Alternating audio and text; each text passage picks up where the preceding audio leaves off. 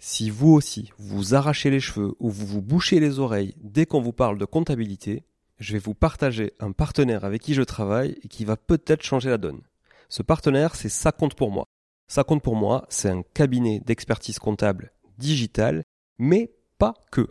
Pas full digital. C'est un cabinet sur lequel vous avez un accès à un conseiller dédié, un comptable, un expert comptable dédié qui va vraiment vous accompagner de A à Z dans toute la constitution de votre société, mais aussi toute sa gestion, bien évidemment, de la comptabilité, du juridique, du social, du fiscal. Le tout grâce à une plateforme en ligne hyper intuitive qui vous permettra d'avoir en temps réel et en un seul coup d'œil l'état de votre comptabilité. Ça Compte Pour Moi, c'est une vraie équipe hyper réactive qui vous apporte du conseil au quotidien dès que vous en avez besoin.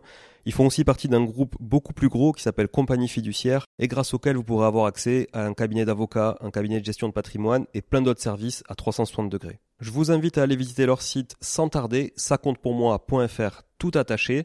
Et surtout, si vous les contactez, partagez le code Moneytree au chargé d'affaires parce que j'ai négocié pour vous un mois de comptabilité offert. Leurs tarifs sont hyper abordables et hyper bien placés, c'est sans engagement et les 3 premiers mois sont satisfaits ou remboursés. Bref, je ne peux que vous conseiller de tester et vous serez franchement pleinement convaincu. Bonjour tout le monde et bienvenue sur Moneytree, le podcast qui vous parle d'investissement et de finances personnelles au sens large et sans tabou. Je suis Julien Calamotte, investisseur passionné et auteur du livre à succès « S'enrichir grâce à l'immobilier ».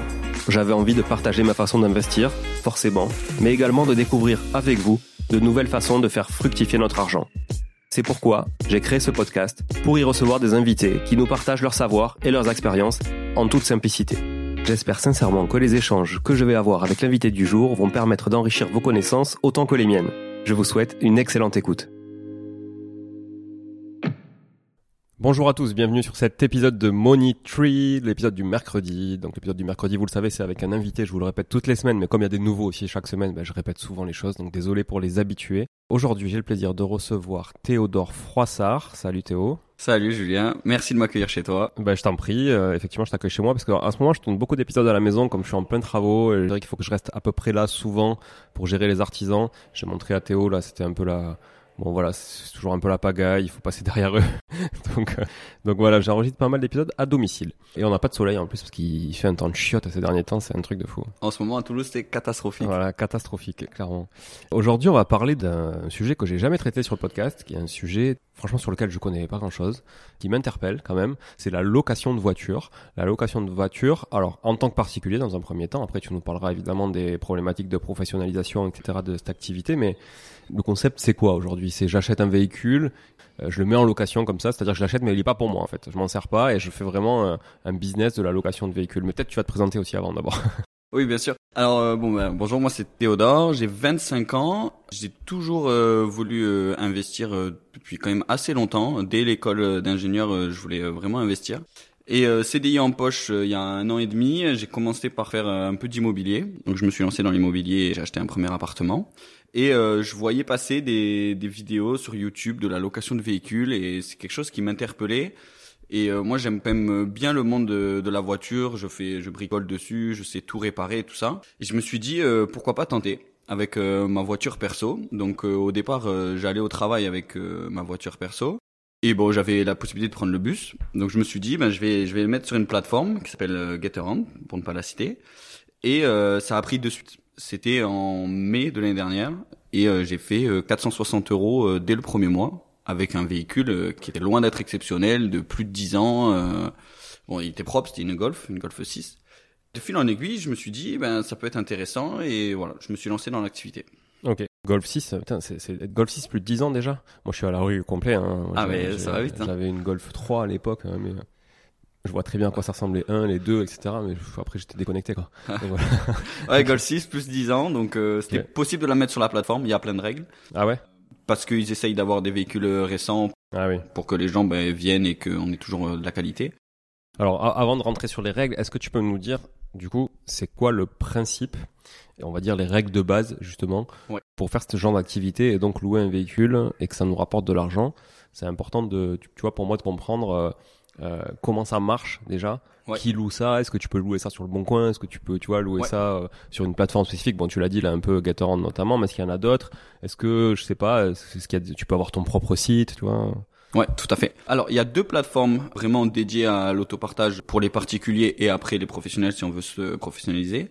C'est Getaround et Wecar. Moi, j'ai choisi Getaround. Ça m'a donné une meilleure impression. J'avais fait un peu une veille sur les deux. Les conditions sont plus strictes sur Getaround, ce qui fait qu'on a des véhicules quand même plus qualitatifs. Et au niveau des prix, pour les propriétaires, on s'y retrouve mieux. Sur Wecar, il y en a qui font des super chiffres, mais qui achètent des épaves à 500, 600 euros, qui les mettent vraiment pas cher.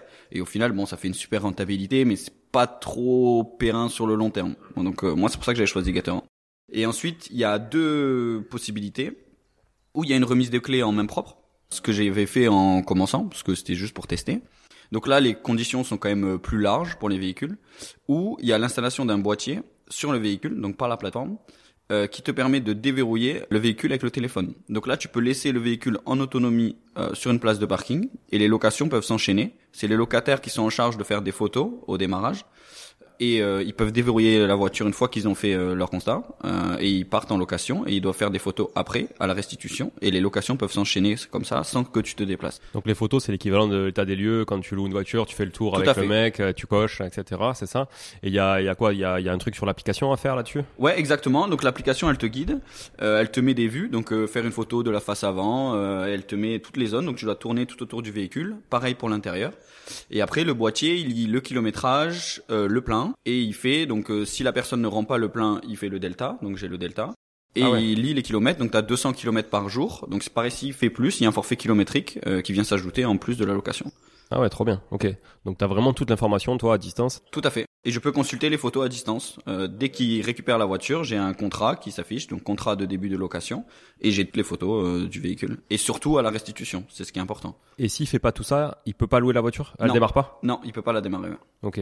Et t'as un anti-démarrage, et t'as la géolocalisation du véhicule entre les locations. Donc dès qu'ils ont commencé la location, tu peux plus savoir où il est. Mais si jamais, par exemple, on te rend pas un véhicule, dès la fin de location, hop, tu peux savoir où il est et le retrouver. Et le démarrage, il se passe comment là, avec une clé traditionnelle par exemple là? Alors tu laisses la clé dans la boîte à gants. Ah ouais. Okay. Donc ça, en fait, ça déverrouille la centralisation. T'as un anti-démarrage, donc même si t'as la clé, admettons, je peux verrouiller la voiture à distance. Même si t'as la clé, tu peux rentrer dedans, mais tu pourras pas démarrer. Et ça, le mec, il peut pas te le craquer? Je pense que s'il y a vraiment un crack de l'électronique qui bidouille le boîtier, il peut te le craquer. Mais c'est quand même une installation complète. C'est un technicien qui vient, ça met 1 heure. La voiture, il l'ouvre complètement, il se branche. Voilà, c'est pas un boîtier qui est, je sais pas, accessible, que tu peux enlever comme ça, quoi. Ok. Donc le mec, il a la clé dans la boîte à gants, il peut déverrouiller à distance via l'application. Ça, c'est intéressant. Et ça se met sur n'importe quelle voiture? Pratiquement toutes les voitures. Ah ouais, même les vieilles voitures qui ont juste la fermeture centralisée, il suffit d'avoir, j'imagine, la fermeture centralisée, non? Alors, en fait, pour l'installation du boîtier, en perso, il faut avoir des véhicules de moins de 12 ans et de moins de 150 000 km. C'est là où ils commencent à verrouiller. Okay. Au moins, ça leur permet d'avoir un parc assez récent. Et ça, le boîtier, c'est la plateforme qui te le fournit? Oui, c'est la plateforme qui te fournit. L'installation est gratuite. La désinstallation est gratuite aussi si tu as fait plus de 7 locations. Ah ouais. Et sinon, ils te font un forfait, je crois que c'est 150 euros environ. Et donc, ils ont un mec qui vient et qui te... C'est ça, c'est une autre société avec qui ils sont en partenariat, qui s'appelle Tech Car. Et il y a un technicien qui vient, tu prends rendez-vous et ça met 1 heure et il t'installe le boîtier sur ton véhicule. Et c'est gratuit. Par contre, après, tu as une location, c'est 19 euros par mois, location de boîtier. Ça leur fait des revenus pour Getaround. C'est malin au niveau du business model que... Ouais, ouais. Ok. Et donc, comment ça marche après? Donc, moi, j'ai une voiture. Alors, des deux côtés. Soit tu le prends du côté, j'ai besoin d'une voiture. Ouais. Donc, j'ai l'offre des loueurs traditionnels. En fait, on est un peu, j'ai l'impression, hôtellerie versus Airbnb, tu vois. C'est un peu vraiment un peu ça, quoi. Donc, j'ai le loueur traditionnel de bagnole. J'ai, toi, et d'autres confrères à toi qui louent ça en particulier. C'est quoi mon avantage de faire ça? Alors, le gros avantage, c'est le maillage que tu peux avoir en ville. Te permet d'avoir un véhicule vraiment très proche de chez toi. Et aussi le fait que au niveau des horaires, tu récupères le véhicule quand tu veux. Tu peux le récupérer à 23h, le rendre à 6h du matin, tu peux le réserver 20 minutes avant, t'as pas la queue à faire pour les loueurs traditionnels. Donc c'est le gros avantage de la plateforme, et moi j'y vois une grosse opportunité sur cette activité, parce que quand on voit les prix des véhicules, les nouvelles zones de faible émission, ce genre de choses, il y a des gens qui vont pas pouvoir payer des nouveaux véhicules. et on va aller sur un système de location et de consommation au juste besoin en fait. Parce que pour des gens qui sont vraiment en ville et qui utilisent le véhicule juste un ou deux week-ends par mois, c'est très avantageux pour eux, ce système. Pour l'instant, ça marche bien, que ce soit pour les propriétaires et les locataires. C'est pas encore connu. Moi, je me dis, qu'est-ce que ça va être dans 4-5 ans, quand ça sera vraiment connu et qu'on aura vraiment un maillage très très fin au niveau des villes, où il y aura un véhicule tous les 300 mètres pratiquement. Et ça sera hyper pratique. Tu crois pas que les gros loueurs, je pense à Sixt, tu vois, les gros quoi, hein, est-ce que tu crois pas qu'ils vont justement créer des filiales, racheter, faire de la croissance externe là-dessus pour justement essayer d'avoir une offre complémentaire, pas se faire bouffer quoi? Ben oui, moi je me demande pourquoi ils l'ont pas déjà fait déjà. Pourquoi ils proposent pas, même sur leur parking à eux, des voitures équipées de boîtiers? Parce que la technologie, elle existe. En entrée autonome quoi. Hein. Ben oui, en entrée autonome. Et moi, ça, c'est quelque chose qui m'inquiète. Justement, là, je suis en train de récupérer un parking à la gare Matabiau. Donc, je serai juste en dessous de Sixt, c'est très dur à avoir. La gare Matabiau, c'est la gare principale de Toulouse. Oui, de Toulouse, voilà. Pardon. Et je suis passé, du coup, voir leur parc de véhicules. Il y a toujours la petite guichetoune avec le gars qui... Oui. Ah oui, moi, j'en ai déjà loué des bagnoles. Alors que, c'est justement, la chose la plus compliquée à avoir, c'est un parking qui est facile d'accès pour les piétons. Au début, quand t'as pas de badge de parking ou quand t'as pas encore récupéré les clés du véhicule. Et justement, ce parking, il coche toutes les cases. Donc, il est tout le temps ouvert, on peut y accéder. Je comprends pas pourquoi ils ont pas développé ça. Moi, je vois carrément l'intérêt, moi, en tout cas, pour la partie besoin utilisateur. Donc, j'ai besoin de louer une voiture. Effectivement, flexibilité, comme tu dis, maillage hyper local, hyper diffus. Donc, du coup, ça permet d'avoir une voiture un peu partout, quoi. Là où t'as toujours une offre. J'imagine que quand t'as sur l'appli Getaround, tu cherches une bagnole, t'as peut-être une carte qui te dit où sont les voitures. Ouais, donc ça c'est comme les scouts en fait, hein, comme les scooters électriques aujourd'hui qui sont loués dans les villes. Okay. Mais tu vois par exemple les scouts, il me semble qu'il n'y a pas de particuliers qui font ça, c'est que des boîtes, tu vois, qui ont mis des flottes de scooters et qui les entretiennent, comme les trottinettes. T'as pas un particulier qui loue sa trottinette, tu vois. Ben comme les voitures, c'est Cities. Oui. Mais là, c'est que des petites voitures. Là, pareil, c'est très professionnel. Je sais même pas comment on peut y rentrer au niveau particulier. Mais alors, toi, tu loues ta voiture. Le mec, il peut aller partout? C'est illimité? Il peut aller partout, en Europe. Il y a quelques pays qui sont pas autorisés. J'ai pas la liste exacte. Tu peux aller en Espagne, en Portugal, en Italie. Donc, tu peux aller partout. T'as une tarification adaptée ou pas? Non, même pas. Okay. Même pas. En fait, ce qui drive la chose, c'est le contrat d'assurance. Qui a un contrat d'assurance loueur avec la plateforme et c'est eux qui te donnent les possibilités, donc t'as plein de listes de pays. Et toi, c'est toi qui détermine tes prix, donc j'imagine en fonction du marché. Oui. Tu peux nous dire comment justement tu détermines tes prix, c'est quoi le modèle économique derrière et qu'est-ce qui peut faire la différence entre un prix et un autre prix pour une voiture équivalente, tu vois? Tout à fait. Au niveau des prix, il y a ce qu'ils appellent, ils te conseillent en fonction du modèle de véhicule que tu rentres, que tu peux moduler. Et ensuite, ils ont ce qu'ils appellent les prix intelligents. Donc, en fonction de l'offre et la demande, ils changent automatiquement les prix, les week-ends, les jours fériés et tout ça. Ouais, c'est vraiment comme Airbnb, quoi. C'est vraiment comme Airbnb. Et après, donc moi, en fonction des véhicules et en fonction de l'emplacement aussi, ça joue beaucoup. Je module le prix en fonction du niveau de finition, en fonction de la demande que je vois, en fonction des saisons, parce que c'est très saisonnier comme Airbnb.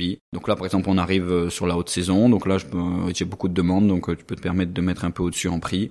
Si des fois je vois que je suis un peu plus creux, je baisse un tout petit peu. Voilà, tu t'adaptes et tu peux faire une veille. Tu regardes l'application, même en tant que propriétaire de véhicule, t'as un mode locataire, tu switches et tu peux faire une veille sur les véhicules autour de toi. C'est assez bien fait. Ok. Combien ça se loue du coup une voiture alors combien ça coûte déjà une voiture qui a les minimums de critères requis on va dire. Ouais. Combien ça se loue c'est quoi aujourd'hui ton recul d'expérience parce que tu vas nous dire toi c'est quoi tes exemples perso parce que t'en as eu une puis deux puis trois etc donc comment t'as fait, t'as appris de tes erreurs j'imagine sur la première. Moi je suis curieux de savoir comment t'as démarré quoi. Ok. Ça y a plein de questions. Ouais, bien sûr. Ça se loue. Alors bon, pareil, ça dépend des saisons. En basse saison, en revenu propriétaire, on va plus être sur du 20 euros au jour sur Toulouse, parce qu'il faut remettre en compte sur la zone. Je sais que sur Paris, ils ont des chiffres qui sont quand même beaucoup plus élevés. Après Toulouse, on reste sur les mêmes chiffres que d'autres grosses villes françaises comme Marseille, Lyon, Bordeaux. Donc on est à peu près à 20 euros jour propriétaire. Ce prix, il faut quand même le décortiquer parce que le locataire va pas payer 20 euros jour, il va payer beaucoup plus cher. Il y a 10% de frais de réservation de plateforme et la grosse partie c'est l'assurance. Donc il y aura pratiquement 10 ou 15 euros d'assurance sur une location de 20 euros jour. Donc en gros, grosso modo, le locataire paye le double que ce qu'a réellement le propriétaire. Et en haute saison, on peut monter à 40, 45 euros, voire 50 euros jour pour le propriétaire. Ça c'est quoi comme type de voiture ? Alors ça c'est pour, alors oui. Il y a les toutes petites citadines. Moi, j'en ai pas. J'ai fait le choix de pas en avoir. Déjà, il y en a beaucoup.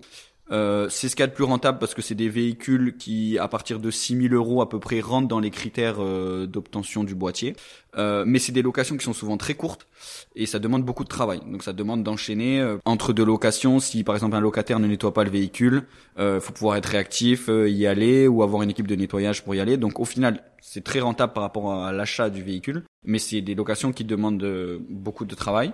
Ensuite, il y a les citadines. Donc j'ai une Polo en citadine qui marche très très bien et une Opel Corsa donc qui est à Aix aussi, à Aix-en-Provence. Donc ça marche très bien. Et après il y a les berlines. Donc j'ai une Golf 7 et une 308 en berline. Et un secteur qui marche très bien, c'est les SUV. Donc un 2008 en SUV. Donc après, comme c'est quand même une Polo en citadine, j'arrive à la louer très bien parce qu'elle est bien finie, à tout niveau de finition. L'Opel Corsa Aix-en-Provence, l'avantage c'est qu'il n'y en a pas beaucoup des voitures. Et on arrive à bien la louer alors que c'est une voiture lambda quoi, au même niveau de finition. Elle est récente, elle rentre dans les critères, mais elle a rien d'exceptionnel comparé aux autres. C'est quoi le minimum requis pour avoir une voiture qui est quand même quali? Enfin, je veux dire, bon, tu vois, aujourd'hui tout le monde a la clim, par exemple, j'imagine.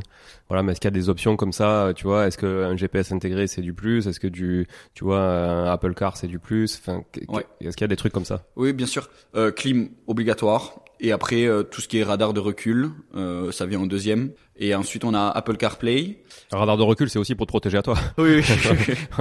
Pour les sinistres. Et ensuite on a des éléments différenciants auxquels on pense pas forcément, qui font un plus de temps en temps. Tout ce qui est attelage, tout ce qui est boîte automatique, c'est très rare sur la plateforme et il y a beaucoup de gens qui cherchent ça, surtout les étrangers. Ouais. Donc bon, là j'ai rajouté des véhicules récemment. Je voulais absolument une boîte automatique, j'ai pas réussi à trouver, mais je sais que ça crée beaucoup la différence. Et donc plutôt essence ou diesel de manière générale? J'ai les deux. T'as les deux? Il y a 3 essences et 2 diesels. Okay. C'est encore demandé les diesels. Pareil, c'est des éléments différenciants. La dernière fois, j'avais un problème avec une location. Le véhicule, il n'était pas disponible. J'avais eu un doublon et il voulait absolument un diesel. Et alors que, comme j'ai plusieurs véhicules, on peut transférer le contrat. C'est super bien fait. Je peux lui dire bon ben celui-là au final j'en ai besoin donc je peux pas honorer la location, je te le transfère sur un autre. Il m'a dit ah non, c'est une essence, je veux faire de la route, je sais pas. Donc il faut avoir des deux. Mais bon, plus d'essence que de diesel quand même. Ok, ça c'est intéressant. Concrètement, aujourd'hui, c'est quoi les chiffres que tu arrives à choper? Après, je pense qu'on parlera aussi des galères et de l'entretien, parce que c'est quand même... Tout à l'heure, tu cites, j'ai bien retenu, si le mec fait pas le ménage dans la voiture, donc j'imagine que ça arrive assez souvent. Tu vois, je suis curieux de savoir c'est quoi la charge sur tout ça, mais avant ça, j'aimerais bien savoir c'est quoi les chiffres que tu peux sortir avec une voiture citadine, une voiture berline, etc. Ouais, ok. Avec une citadine, on peut sortir entre 350 et 400 € par mois en basse saison. Et tu montres entre 4 et 600 en haute saison. Grosso modo, ça te fait une moyenne annuelle de 500 € par mois. Avec tout ce qui est berline, t'es plus entre 400 et 550 en basse saison. Et tu fais du 550, 700 en haute saison assez facilement. Et en matière de taux d'occupation, Théo, du coup, on se parle de quoi? Parce que c'est un critère qui est vachement important aussi, tu vois, dans la location courte durée, dans l'immobilier. Donc là, j'imagine que c'est pareil, parce que tu dis par exemple, avec la Polo, tu fais 500 € en moyenne par mois, mais ça veut dire que c'est combien de jours ça? C'est loué combien de jours pour faire 500 € par mois? En basse saison, on est sur un taux d'occupation d'environ 60-70%. Et en haute saison, juillet-août, on est vraiment à 80-90%. C'est pratiquement tout le temps plein.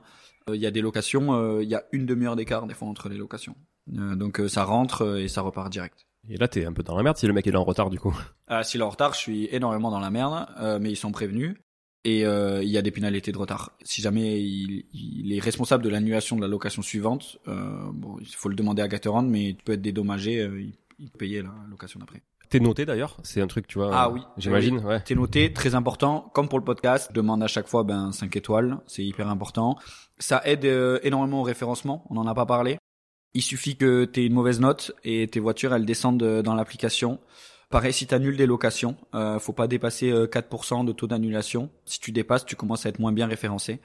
C'est quelque chose qui est hyper important et je vois un impact direct. Une fois j'ai eu un 4 étoiles, elle descend. Et ça par contre, même au niveau annulation, par exemple j'ai eu un problème sur un boîtier, sur la Golf, où il déverrouille pas la voiture. Donc j'ai dû avoir une intervention technicien et j'ai perdu 3-4 locations comme ça. Et du coup mon taux d'annulation est monté et j'ai galéré les 2 semaines après à louer la Golf. J'ai vraiment galéré. Et je regardais, elle était, elle avait vachement descendu, alors qu'avant, elle était deuxième sur la zone. Et d'ailleurs, dans le cas que tu citais là, l'exemple où le mec est en retard, donc celui d'après doit partir, il a un rendez-vous et autres, donc finalement, j'en sais rien, bon, il prend un train, il te loue pas la voiture à cause du mec d'avant, lui, il peut quand même te noter, même s'il a pas pris la bagnole, parce que du coup, sa réservation, elle tient toujours à ce moment-là. J'ai jamais eu le cas, donc je sais pas, je peux pas te répondre clairement sur ça, ouais. Ok. Combien ça coûte justement, pardon, si tu prends une citadine, on va dire ce qui est le plus abordable. Ouais, bah on va prendre par exemple la Polo, je l'ai acheté 6008. C'est comme l'immobilier, il faut bien acheter. Il faut pas avoir peur de bouger, se déplacer. Je suis allé la chercher à Paris. Là, la Polo encore aujourd'hui, elle part à 8 000 € facilement. Donc il faut voir que c'est quelque chose qui se déprécie le véhicule. Donc il faut très très bien acheter pour pouvoir s'en sortir et faire une petite plus-value ou ne pas perdre sur la valeur du véhicule. Parce que sinon, même si les rentabilités sont énormes, on est entre 50 et 60% de marge nette, ben ça abaisse la rentabilité si on fait pas ça. Comment tu fais pour acheter des véhicules aussi en dessous du marché ? Putain, moi à chaque fois j'ai perdu du pognon en monstre avec mes bagnoles. Ah, c'est comme l'immobilier, il faut connaître les modèles. Faut pas avoir peur d'acheter des choses qui sont en panne ou il y a besoin de changer, je sais pas, un élément de carrosserie ou des petites choses. Quand on a les contacts, après, c'est pareil, les carrossiers, les artisans, ouais. On sait que bah là, c'est 2 000 € moins cher et que ça coûte 600 € à réparer et on a une voiture neuve. Je bricole pas mal, j'ai les valises de diagnostic des véhicules. Donc, par exemple, pas sur l'Apollo, mais sur une Golf, elle avait juste un voyant et le garagiste et le gars à qui j'ai acheté pensaient que c'était un problème vraiment mécanique grave. Et en fait, j'ai changé un capteur à 40 €. Ouais. Et là, t'as une voiture 2 000 € moins chère pour un capteur à 40 €. Donc quand tu connais, quand tu maîtrises un peu, que tu bricoles, il faut se mettre des alertes, faut être organisé, faut être réactif, faut aller chercher à Paris, à Bordeaux, il faut y aller. Okay. Et ça fait la différence. Donc là tu payes celle-là 6008. Ouais. Tu fais des travaux quand t'achètes ? Celle-là même pas de travaux, ils étaient pressés. Ok, pas de travaux. Non, pas de travaux. Petite négo sur le prix, elle était à 7002. Est-ce que tu la pimpes un peu pour la louer ou tu la loues en l'état direct ? Non, nettoyage complet en avant. Ouais. J'ai acheté tout le matos nécessaire, shampouineuse, les produits, rénovation un peu des plastiques et tout ça pour mais pas ouais, de pas d'ajout. Là tu mutualises tes coûts sur tous les Tout à fait. Les véhicules que tu as, ça te permet d'amortir plus facilement le truc. Et ok, donc là tu achètes 6008. Ça c'est une voiture que tu loues combien en moyenne ? T'as du recul là ? T'as combien de temps de recul ? Oui, celle-là je l'ai achetée en juillet de cette juillet 2022. De l'année dernière. Ouais ok, dernière. Donc t'as quasi un an de recul là. J'ai bientôt un an de recul. Et alors ça a donné quoi sur cette année ? Ça se loue très très bien. J'ai pas les chiffres exacts, mais je suis pratiquement à 500 € là de moyenne. Donc t'es à 500 € par mois ? Oui, brut. 500 € par mois brut, donc ça fait 6 000 € par an. Oui. T'es quasiment à 100% de rendement brut. Oui. On va dire, je sais pas, vite fait, je le fais de tête, mais 90%, on va dire. Ouais, c'est ça. 90% de rendement brut, c'est monstrueux. Oui. On dirait un mec qui essaie de vendre une arnaque à la crypto, tu sais. Ouais. Non, mais ça fait un peu ça, quoi. Gros rendement, ça fait, oui, grandement 10% par mois, pas par an, etc. Ok, franchement, c'est énorme. Ah, c'est énorme. Là, j'ai fait le tableau hier. Là, parce ça que me donne envie d'arrêter l'épisode et d'aller acheter une voiture. Il y a des problèmes, hein. C'est du boulot. Bon, c'est du brut. Alors, c'est du chiffre d'affaires. Okay. C'est du brut, ouais, c'est du chiffre d'affaires. Là, je suis presque à 47% là, brut, alors qu'on n'a pas fini l'année là. Ok. Donc, c'est énorme. Et là, c'est la haute saison, donc ça va. Oui, donc là, si t'arrêtes déjà maintenant ton année, c'est-à-dire tu pars en vacances et tu fermes tout et tu mets tes voitures au garage, t'as déjà fait 47% alors que t'as même pas fait la moitié de l'année. C'est ça. J'ai actualisé les chiffres hier. Là. Ok. Sur ton parc, c'est tout ton parc. Non, sur l'Apollo. Okay. Mais c'est grosso modo, c'est à peu près pareil. Ok. Donc ça c'est cool. Maintenant, on va arrêter de rêver un peu. Dis-moi qu'est-ce que t'enlèves là-dessus, quoi. Parfait. Alors, il y a l'assurance. Il y a deux solutions d'assurance.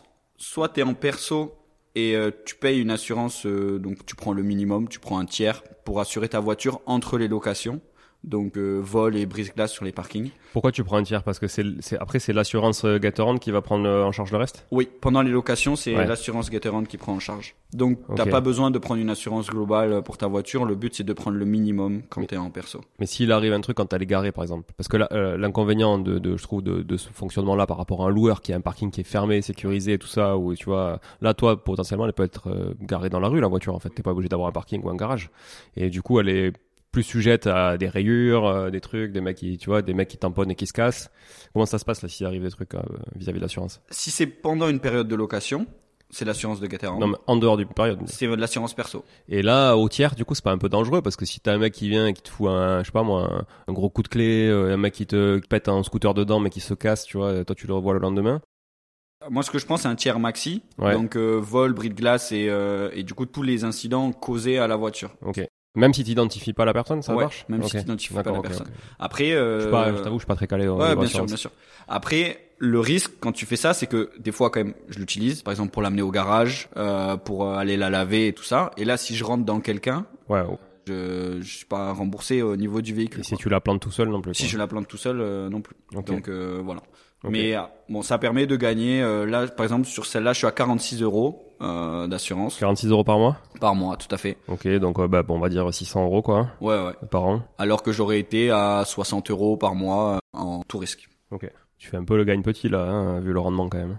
Oui, mais bon, ça joue. Hein, multiplié par le nombre de voitures, ça joue. Ok. Ouais, donc 550.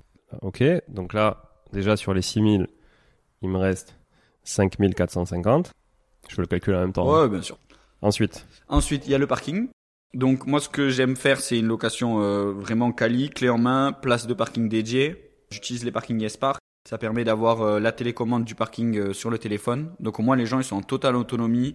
Ils n'ont pas à chercher la voiture parce qu'il y en a qui laissent les voitures dans des zones où les places de parking sont gratuites, mais du coup, ils la replacent jamais au même endroit entre les locataires, donc ils doivent chercher le véhicule. Donc moi, c'est place de parking dédiée. Ils ont tous les messages qui défilent avec le lien de la télécommande pour le parking. Donc là, on est sur 56 € par mois sur ce parking-là. Ça varie entre 40 et 110 € les parkings en fonction de la zone sur Toulouse. Donc 670 € par an quoi. Et du coup cette appli, le mec qui loue ta voiture ou la femme qui loue ta voiture est obligé d'installer l'appli YesPark pour accéder au parking. Non, YesPark c'est assez bien fait, c'est un lien.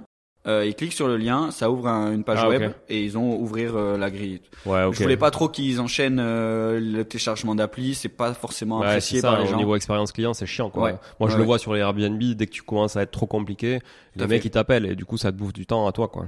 Exactement. En fait, ils ont fait je suis membre du programme Getaround Entrepreneur et ils ont vraiment travaillé au niveau de l'équipe Getaround avec des partenaires et en fait, ils ont développé ça vraiment pour la location de véhicules avec YesPark. Et justement, la problématique c'était on veut pas retélécharger une appli pour pouvoir ouvrir la place de parking. Donc là, c'est un simple lien internet qu'ils reçoivent par message, ils cliquent, ça ouvre une page web et ils peuvent ouvrir le parking avec ça. OK, excellent. Et en plus, c'est bien fait. C'est une page web avec la photo du parking. Tu peux remettre. Il remémore le numéro de place et tout ça. Ok. Bon, ça c'est hyper hyper fluide, c'est cool. Donc là, je suis à 4780 sur les 6000 initiaux. Qu'est-ce que j'enlève après ? Alors, il faut compter entre 1 à 2 vidanges par an. Faut pas se leurrer, c'est des véhicules qui roulent beaucoup. On est en moyenne à 30 000 km par an, donc ça dépend de l'huile. Il y a de l'huile long life qui tient 30 000, il y a de l'huile pas long life qui tient 15 000, mais on peut compter 2 vidanges. Ça fait combien une voiture là justement toi par an à peu près? En kilomètres? Ouais. Ça fait 30 000 en moyenne. 30 000. Ouais. Okay. C'est des voitures qui roulent pas mal. Donc on va dire les 2 vidanges, on prend toujours. On prend large. Alors au départ je les faisais moi-même, donc ça coûtait 100 € les 2 vidanges. Là j'ai pris un partenariat avec un garage parce que je commence à plus m'en sortir.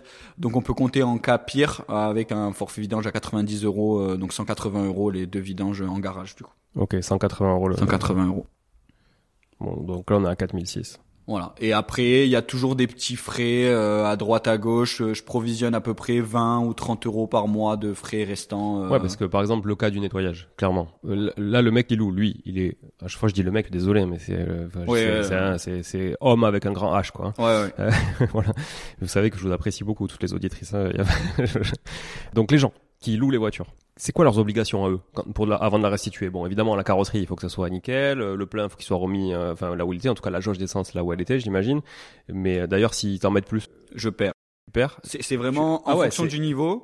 Moi, elle doit être aux 2/3 minimum pour commencer la location. Okay. Si, par exemple, il y a une location qui s'est enchaînée et la personne n'a pas refait le plein complet. Ouais. Donc moi, je vais avoir un complément par rapport au début. Et la personne qui va la reprendre ensuite, si elle refait le plein complet, elle aura le delta. C'est bien fait, c'est calculé. Ouais, c'est cool. Basé à quel, je sais pas, c'est basé sur un forfait, sur le prix actuel. Ouais, c'est pas comme les loueurs, 3,50 € le litre. Non.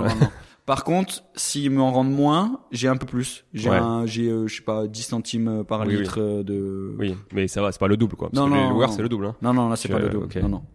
C'est margé pour que le propriétaire il ait pas trop d'inquiétude, mais je crois que c'est 1,90 pour le diesel. Oui, parce que bon, c'est quand même chiant parce que du coup c'est à toi d'aller le faire à leur place si jamais c'est quasi ric-rac. Surtout quand c'est vide. Ouais, ouais c'est ça. Ok. Et leurs obligations en matière de justement d'entretien du véhicule, le mec il la garde 2 semaines, il va à la plage, t'as du sable partout. Comment ça se passe ? Ça doit être rendu propre. C'est pas forcément le cas, c'est même la problématique première, que c'est ce qui demande du temps au propriétaire. Ça m'étonne pas. Avant, il y avait des photos que de l'extérieur, pour l'état des lieux d'entrée et de sortie. Getaround, là, ils nous ont écoutés, parce qu'il y a eu beaucoup de remarques au niveau des propriétaires, et il y a des photos de l'intérieur maintenant, avant et sortie. Donc ça permet de vérifier avant qu'il y ait une autre location, si c'est sale ou pas. Parce qu'en fait, sinon, c'était l'autre locataire qui te mettait un 4 étoiles ou un 3 étoiles en propreté, mais toi, tu le savais pas, t'avais pas pu contrôler, donc ça, c'était embêtant. Ensuite, ils doivent le rendre propre. Donc, si c'est effectivement pas propre, tu peux faire appliquer des forfaits de nettoyage.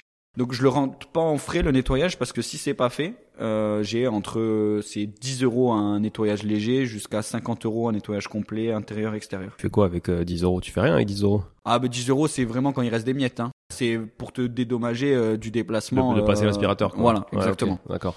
Exactement. Okay. Parce que quand tu vois les car wash et tout, combien ils te facturent, hein. Oui. C'est quand même, okay. C'est rien.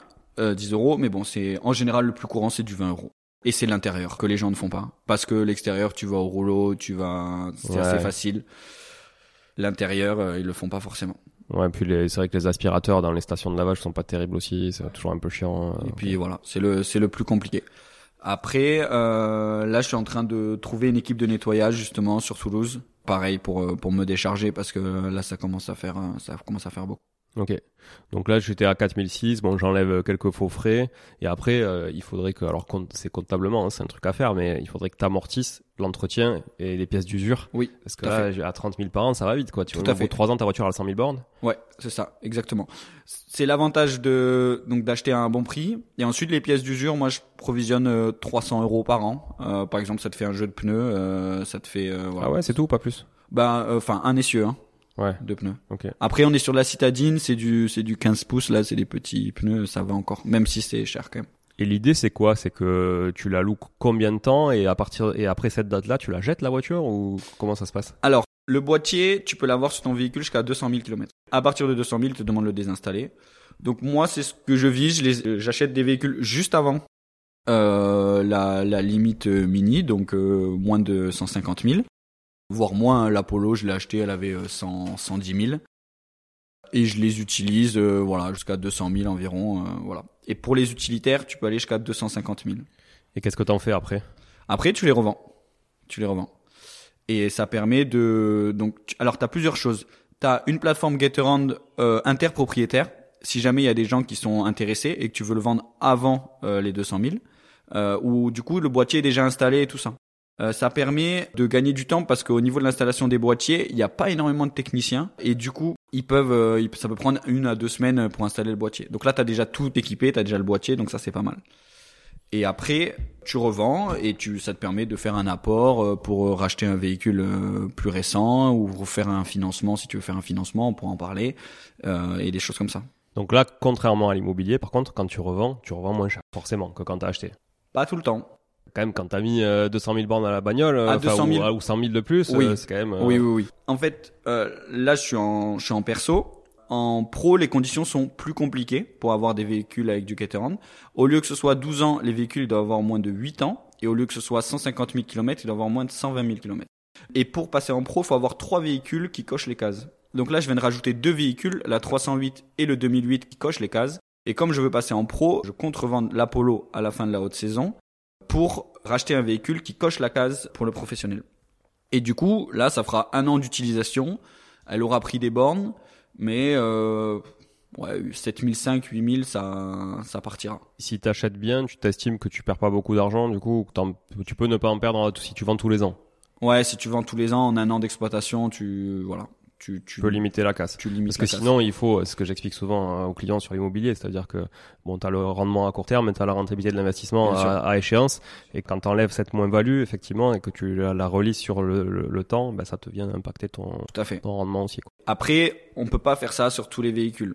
quand tu commences à grossir, après tu vas chercher des financements chez des concessionnaires directement. Tu fais du leasing. Donc c'est plus les mêmes rentabilités qu'on a là. C'est un peu comme l'IMO où tu fais tout toi. Tu fais les travaux, tu tires au maximum sur la corde au niveau de la rentabilité. Après, quand tu grossis, t'as pas le temps forcément d'aller chercher des voitures à Paris. Hein. Tu vas chez ton concessionnaire. Bon, lui, il a une vision globale et tu perds un peu en rentabilité. Mais ça te permet de pouvoir scaler plus rapidement et d'avancer. Ouais, c'est marrant, je l'avais étudié ça pour dans une boîte dans laquelle j'ai bossé là. Je l'avais étudié parce qu'on avait des magasins qui voulaient justement louer des véhicules aux clients parce qu'il y avait des trucs un peu encombrants à apporter, tu vois, et lourds. Et donc les clients souvent disaient ouais, bon, moi je peux pas les récupérer. Et donc on avait étudié justement de faire un deal avec un constructeur automobile et de faire un deal. Et en fait, donc lui, on avait le prix du leasing. Après, on mettait effectivement le prix à la journée, etc. Et en fait, on s'est rendu compte que si tu louais 5 jours par mois, ne serait-ce que 5 jours par mois ton camion, t'étais à l'équilibre, quoi. Donc après, tout le reste, c'était du bonus, quoi. Et donc c'est effectivement, je me dis que tu peux industrialiser le truc en prenant une flotte de 10 bagnoles en leasing. Et toi, bah en fait, ta marge, elle fait... c'est comme la sous-loc en fait. Tu comme si tu loues un appart et que derrière toi tu fais du Airbnb avec, c'est exactement le même principe. Ouais. Exactement.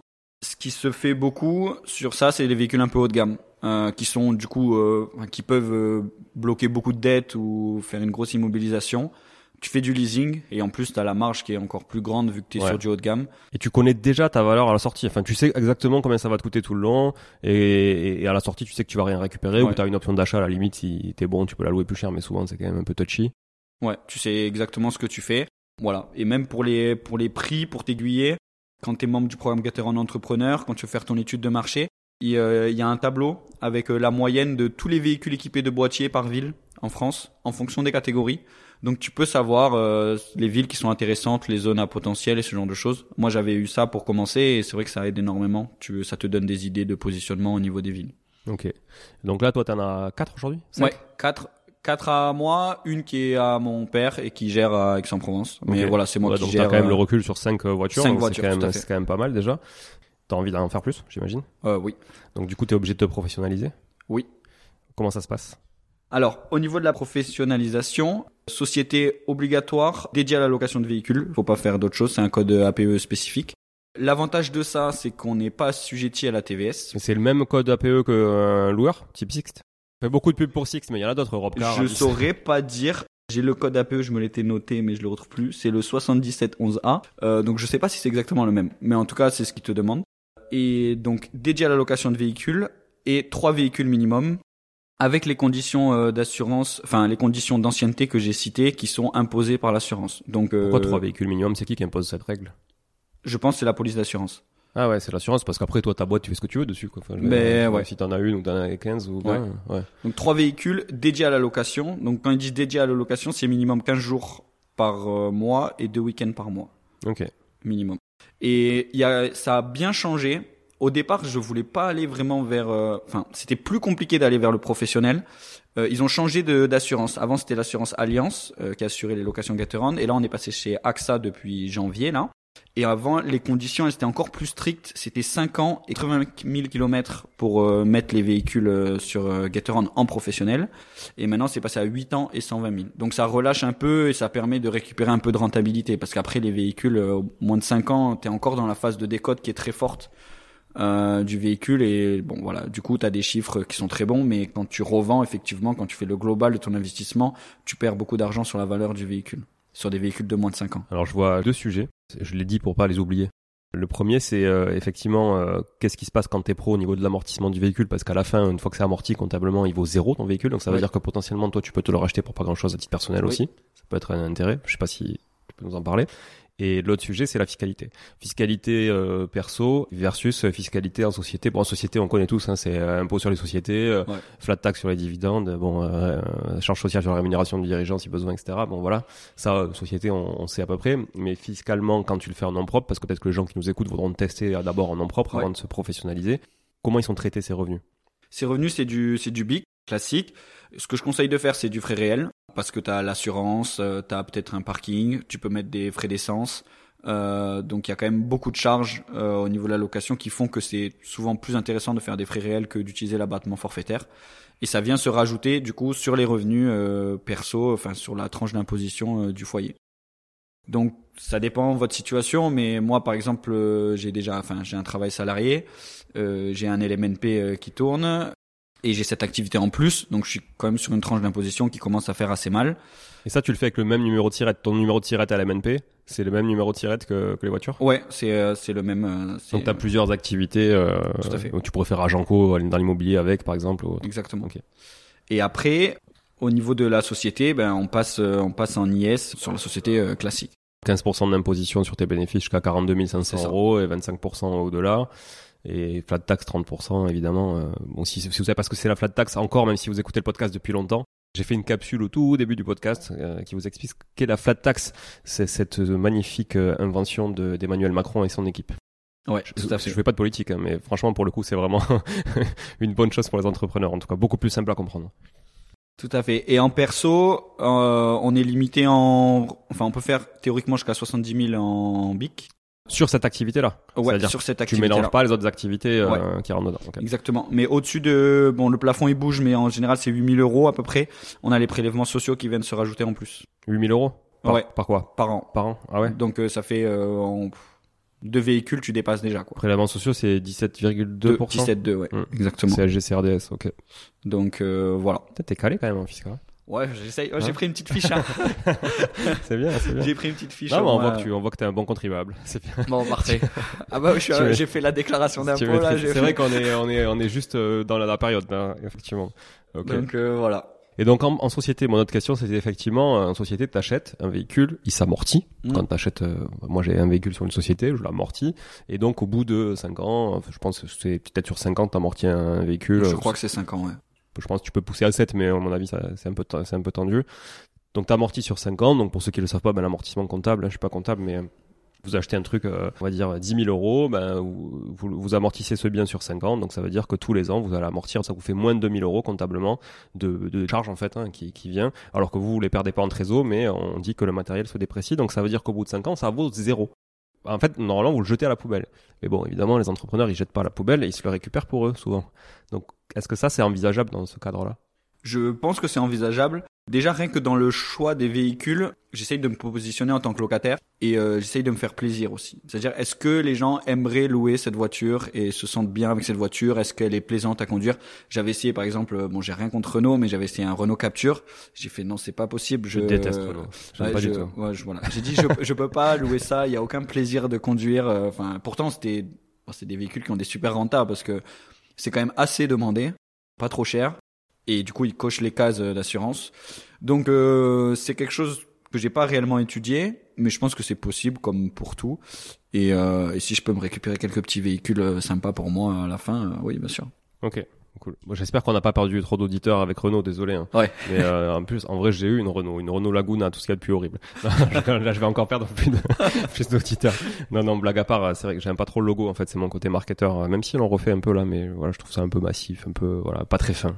Mais bon, bref. J'imagine que quand t'es professionnel comme ça, l'idée c'est aussi, comme les gros loueurs en location courte durée, d'avoir sa propre plateforme de réservation, de squeezer un peu ou pas, parce que c'est pas forcément squeezer, mais c'est venir aussi en complément d'un Getaround, parce que toi finalement tu peux augmenter ton prix. Est-ce que ça c'est possible, c'est envisageable, parce qu'il y a des gens qui le font, d'avoir leur propre site de réservation ? Oui, tout à fait. Moi c'est quelque chose vers quoi je veux tendre. Déjà par exemple avec une page Instagram où déjà je peux commencer à faire ma pub et j'essaye de faire de la monétisation. Donc ça c'est déjà possible via la plateforme, c'est super bien fait. Prépare des liens exprès pour les réservations et tu peux faire sur Instagram, là je fais des pages, je fais des petites publications où ils cliquent, ils peuvent directement réserver le véhicule, rentrer leur date et tout ça. Donc ça, c'est prévu même en perso. Mais après, ce qu'il faut voir quand on passe en professionnel, c'est une assurance de loueur. Donc par exemple, si on reprend les chiffres de la Polo où j'avais environ 50 euros d'assurance par mois, pour la même voiture, on passerait sur une assurance dans les 200 euros. Mais comme je vous ai décortiqué les prix, où on a par exemple 40 euros pour moi, 40 euros d'assurance et 10 euros de frais de plateforme. Donc le locataire, il paye 90 euros, mais au final, j'ai que 40 euros pour moi. Quand on passe en professionnel, Getaround reverse la part assurance, les 40 euros, au propriétaire. Donc au final, même si les assurances sont très chères, parce que c'est des assurances de loueurs, on arrive à l'amortir avec les locations et à arriver en général, il reste toujours quelque chose, mais on arrive à moins cher qu'une location perso, enfin qu'une assurance perso. On arrive dans les 20-30 euros par mois. Mais ça t'ouvre l'opportunité de faire de la location et du coup d'ouvrir une agence et d'ouvrir ton propre site en physique et d'avoir les deux. Et c'est pour ça que je trouve que Getaround, ils ont vraiment compris le besoin et c'est vraiment axé entrepreneur parce que ils nous brident pas, ils nous bloquent pas. Et là, il y a des gens des entrepreneurs sur Paris et tout ça qui viennent de monter leur agence. Bon, ils sont gros, hein, ils ont 40 véhicules, mais ils peuvent faire les deux. Ils peuvent faire en perso avec l'assurance AXA Getaround de la location sur leur agence et c'est une vraie assurance de loueur parce que là, par exemple, si je loue en dehors, parce que là maintenant je commence à avoir à chaque fois que j'ai une location, je me le note et j'ai un référentiel client que je garde pour après. Là, je sais exactement qui c'est qui en a besoin. Il y en a qui me louent tout le temps. Je pourrais leur dire, si vous voulez, on passe hors plateforme. Je me prends les 40 euros d'assurance pour moi. On la loue à l'assurance, avec mon assurance perso. Mais le problème, si là il y a un sinistre, il y a le malus. Et là, en plus, elles sont au tiers. Donc, je pourrais me dire, je le mets en tout risque, je le loue hors plateforme, mais si je me prends un malus que j'ai 4 contrats d'assurance, je me prends le malus sur les 4 contrats d'assurance, là je joue pas. Mais avec le contrat AXA Pro, c'est possible parce que c'est une assurance de loueur et c'est pour ça que c'est très cher d'ailleurs, mais il n'y a pas la notion de sinistre et de malus bonus comme en perso. Ok. Après, oui, effectivement, l'autre enjeu, qui est le principal enjeu quand t'as ton propre site, bon, hormis le coût de développement du site, mais bon, à la limite, aujourd'hui, t'arrives à faire un truc pas trop cher. On en parlait avec Élise Ripoche dans des chroniques location courte durée. C'est la visibilité de ton site. Comment tu vas drainer du trafic. En dehors de la fidélisation de tes propres clients, ça, c'est la clé au départ, mais c'est assez facile. C'est comment tu vas aller faire de l'acquisition client. Compte tenu des coûts d'acquisition aujourd'hui sur Internet, c'est hyper cher. Moi qui suis très à l'aise avec le marketing digital. Donc, du coup, je pense que tu vas toujours avoir besoin, quoi qu'il en soit, des plateformes, c'est certain, parce que eux, ils ont un pouvoir de communication et un pouvoir de drainer des gens qui est quand même sans commune mesure par rapport à chaque site éclaté, quoi. Tout à fait. Ça sera complémentaire. Et ça, je pense qu'ils l'ont bien compris. Et surtout que, en général, quand tu as des agences de location un peu en physique, tu passes sur des véhicules un peu plus qualitatifs et ça permet d'avoir des véhicules assez qualitatifs sur la plateforme parce que dans tous les cas, ils sont mis sur la plateforme et ça permet de tirer vers le haut un peu les véhicules qu'il y a sur la plateforme. Ok, bon, très clair. Tu veux un petit gâteau fourré à la clémentine que tu m'as gentiment ramené de Corse. Allez, parfait, à la clémentine corse. Donc merci, en tout cas c'est très chouette. T'es le premier invité qui m'amène un cadeau. C'est vrai ? Je te jure, j'ai fait 70 épisodes. Appel aux prochains invités, ramenez-moi un petit truc à bouffer. Voilà. Concours. Voilà, concours. Concours du plus beau cadeau. En plus, je vois toujours Mathieu Stéphanie sur le podcast La Martingale, il reçoit toujours des trucs, des coffrets et tout. Moi, je reçois jamais rien. Putain, je sacrifie mon temps pour vous recevoir et tout. Voilà. Bon, ok. Moi, j'ai une bonne vision, en tout cas, maintenant, de tout ça. Quid du véhicule électrique dans tout ça? Oui. C'est une question que je suis en train d'étudier. Surtout qu'il y a des places gratuites en ville très bien positionnées avec les nouvelles bornes alizées là. Je pensais qu'il y avait une énorme demande. J'ai contacté un peu les personnes du programme Getaround Entrepreneur. Ils m'ont dit pas tant que ça au final. Surtout que par exemple avec les Zoé de Renault, c'est celle qu'on trouve le plus. Il y en a qui sont quand même assez abordables. Donc c'est quelque chose à essayer. Il faut que je vois au niveau de la problématique de la recharge comment ça fonctionne. J'ai pas encore étudié ça. C'est quelque chose, je pense qu'on va essayer assez rapidement, mais il y a cette problématique de recharge qui est embêtante. Après, au niveau des places de parking, ça permet, moi je vois les places de parking au métro, elles sont tout le temps dispo. Les places élec. Ouais, places élec, elles sont gratuites, tout le temps dispo. En même temps, vu le prix de la recharge sur ces bornes, exactement. C'est sûr que moi j'ai une voiture élec, j'évite de recharger dessus. Voilà, donc faut que je creuse le sujet plus, mais c'est quelque chose qui m'intéresse. Ouais. Après, le must, j'imagine, c'est avoir effectivement tes parkings, mettre une borne sur chaque place, que le mec à chaque fois tac, t'arrives, tu poses, tu recharges, t'as 300-400 km d'autonomie. Ouais. Au moins toi tu la fournis toujours libre avec une carte par voiture. Ouais, c'est énorme, c'est le mieux. Enfin libre, je veux dire pleine plutôt, batterie pleine et voilà quoi. Ouais. Ça c'est pas mal. Mais ça c'est le must, c'est quand tu seras bien structuré. Voilà. Tout à fait, mais le must c'est de mêler l'immobilier et voilà, d'acheter ses propres places de parking, de faire des loyers entre sociétés. Je pense que c'est le mix parfait. Hein. Revendre un véhicule quand on a besoin d'un apport IMO, parce qu'un véhicule ça part vite, en 3 semaines c'est vendu, ça permet de jongler et revendre un bien, faire une plus-value, réinjecter pour prendre 2-3 véhicules. Je trouve que ça se complète très très bien. C'est marrant parce que le modèle est quand même assez similaire effectivement. T'achètes, tu loues à la journée ou tu loues à moyenne durée. Enfin, je trouve que tu vois il y a vraiment beaucoup de parallèles. C'est vachement intéressant. Ok, est-ce que tu vois d'autres trucs à ajouter que t'étais noté? Oui, on parlait de la gestion des sinistres parce que c'est quelque chose de très important. Oui. Alors, plusieurs types de sinistres. On va dire, premier sinistre, les amendes. Ah ouais. Ça va vite, ça. Pourquoi j'y ai pas pensé? J'en ai reçu une la semaine dernière. J'ai un classeur. Je dois en avoir au moins 30 ou 40. Donc ça peut aller très très vite, on peut très vite perdre son permis. Bon, c'est très bien fait. On a le contrat de location, on fait la télédéclaration en ligne là sur le site de l'ANTS et ça part direct à la nouvelle personne. Donc il faut penser de le faire. Ah, donc ça implique que vraiment Getaround ait bien fait le boulot quand même avec tout l'état civil de la personne qui te loue, etc. Et qu'il n'y ait pas d'usurpation d'identité ou choses comme ça, ça peut arriver. Franchement, c'est très très bien fait. Il y a vérification carte d'identité, permis, carte bleue et selfie de vérification de la personne. Donc pour l'instant, j'ai pas eu de problème et du coup, à chaque fois, j'ai toutes les données au niveau du contrat de location, j'ai l'adresse, le numéro de permis, le nom, la date de naissance, donc je peux faire la télédéclaration directement sur la NTS sans même pas consulter le locataire. Donc après, je leur envoie toujours un message pour dire bon ben du coup, vous avez été verbalisé, pensez à régulariser. Des fois, il y a des petits joueurs, un point, des fois il y en a des qui jouent un peu plus, qui font des plus grosses excès de vitesse. Donc voilà. Donc ça, c'est les premiers types de sinistres. Quand c'est à l'étranger, c'est un peu plus compliqué. Il faut payer d'abord et ensuite envoyer le fait que t'es payé et ils prélèvent sur la caution de la location. Ah ouais. Ils gardent la caution pendant 2 mois. Donc ça, c'est bien fait. Mais attends, moi j'ai reçu des trucs à l'étranger bien plus de 2 mois après. Ouais, moi pour l'instant ça passe. C'était Espagne et Portugal. Donc ouais, moi aussi c'était en Espagne, mais putain, j'avais reçu plus de 2 mois après. Ah ouais. Ah ouais, il me semble. Ouais. Donc ça, c'est le premier type de sinistre. Après là, je viens d'avoir un gros sinistre sur la Polo. J'avais déjà eu des petits sinistres, une jante abîmée, une éraflure sur le pare-choc. Bon, là, donc, c'est caution. Donc là, c'est caution. Ouais, ça part au garage. C'est vraiment la chose où je pense Getaround doit le plus s'améliorer. C'est que c'est long. Et tu perds, du coup, ben, t'as ton véhicule qui est... Alors, quand c'était des éraflures, je le louais quand même. Je disais, bon, ben, je m'excuse, hein, et je l'amenais le soir au garage et on faisait les devis. Et quand il y avait les pièces, je l'amenais juste la journée ou les 2 jours qu'il fallait pour traiter le problème. Mais là, j'ai eu un gros sinistre avec une personne qui a pas été respectueuse et là, la voiture, elle est non roulante. Et c'est long, ça fait déjà, je l'ai déjà déclaré dimanche. Là, on est quoi? On est jeudi. Ils sont toujours en cours d'analyse. Qu'est-ce qui s'est photos. Passé version locataire et ta version. Version locataire. Alors version locataire, j'ai pas de nouvelles du locataire. En fait, le véhicule, il devait rentrer à sa place de parking attitrée. Je reçois une notification de Getaround comme quoi, le véhicule n'est pas rentré. Et là, je regarde la localisation parce que dès que la location est terminée, je peux localiser le véhicule. Et je vois qu'il est sur un parking. Ah oui, parce que tu peux pas le faire pendant la loc. Ça évite que tu pistes les mecs. Ouais, je peux pas. Je vous vois. Non, je peux pas le faire pendant la loc. Très bien, ça. Ouais. Donc, dès que la loc est terminée, je peux localiser le véhicule. Donc là, je vais sur le parking où il était. Et là, catastrophe, véhicule non roulant, radiateur percé, gros choc avant. Dégueulasse, ils avaient fait une soirée, donc les bouteilles d'alcool encore dedans, les bouteilles de protoxyde d'azote, les soutifs culottes tous les de la locataire, donc elle m'a tout laissé. Donc les capotes. Ouais, non, même pas. Non, je sais pas. Ils ont même pas vu.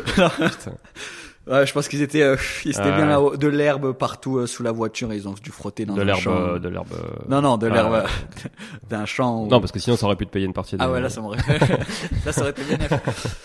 Donc là, j'ai déclenché le sinistre et voilà, c'est long, on est en pleine haute saison, ça va faire un gros manque à gagner. Donc voilà. Bon, c'est une assurance touriste avec Getaround. Ils bloquent combien là en caution? 900. En fait, c'est comme les loueurs, c'est 900 de base et ils peuvent payer plus cher l'assurance et ils ont moins de caution. Et là, elle avait pris la caution à 900. Et donc, si c'est au-delà de 900, les réparations, comment ils font? C'est l'assurance qui prend le relais. Qui prend le risque. Ouais, comme Airbnb en fait. Comme l'assurance haute d'Airbnb. Okay. Et ce qu'il faut voir, le passage entre Allianz et AXA, il y a Allianz, c'est eux qui avaient commencé avec Getaround. Donc, ils avaient 3 ans d'ancienneté et ils ont quand même énormément augmenté la partie assurance au changement de contrat. Donc je pense que voilà, pour qu'ils puissent s'y retrouver justement à cause des problèmes comme ça où ça dépasse la caution. Là, c'est sûr que ça va dépasser la caution. Bah c'est sûr. Ouais. Donc voilà. D'ailleurs, il y a un truc, tu vois, que moi j'ai trouvé hallucinant parce que j'ai eu le même problème sur des Airbnb.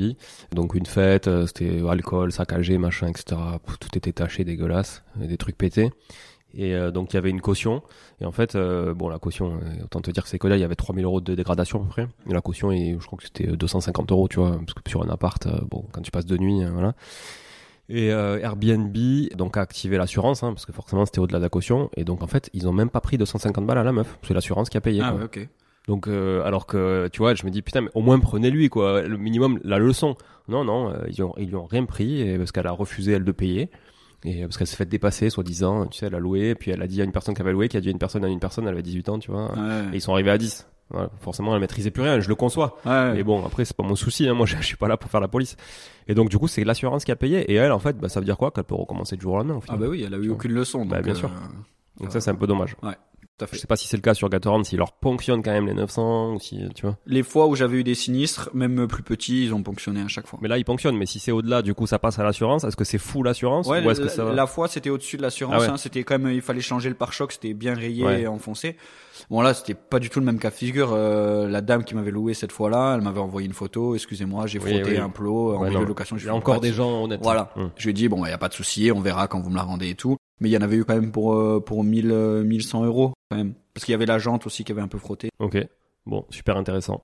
Alors, si on veut démarrer aujourd'hui, qu'il y a quelqu'un qui nous écoute qui veut démarrer là-dedans, c'est quoi tes conseils? Même si, attention, c'est tes conseils à toi, c'est pas des conseils génériques, on ne dit pas à tout le monde de le faire, voilà. Mais toi, comment t'envisagerais de démarrer aujourd'hui si tu devais redémarrer compte tenu de ton expérience? Ouais, tout à fait. Je pense que la première chose, c'est de commencer avec son véhicule perso. Même s'il rentre pas dans les conditions d'obtention du boîtier, on peut mettre un véhicule, il y a des conditions, mais je les connais pas, sans boîtier, qui sont encore plus larges que pour le boîtier. Donc, nettoyer son véhicule, le pimper un petit peu, le faire propre, le mettre sur la plateforme, faire des belles photos, c'est important. Et commencer comme ça avec une remise de clé en main propre, tester votre zone.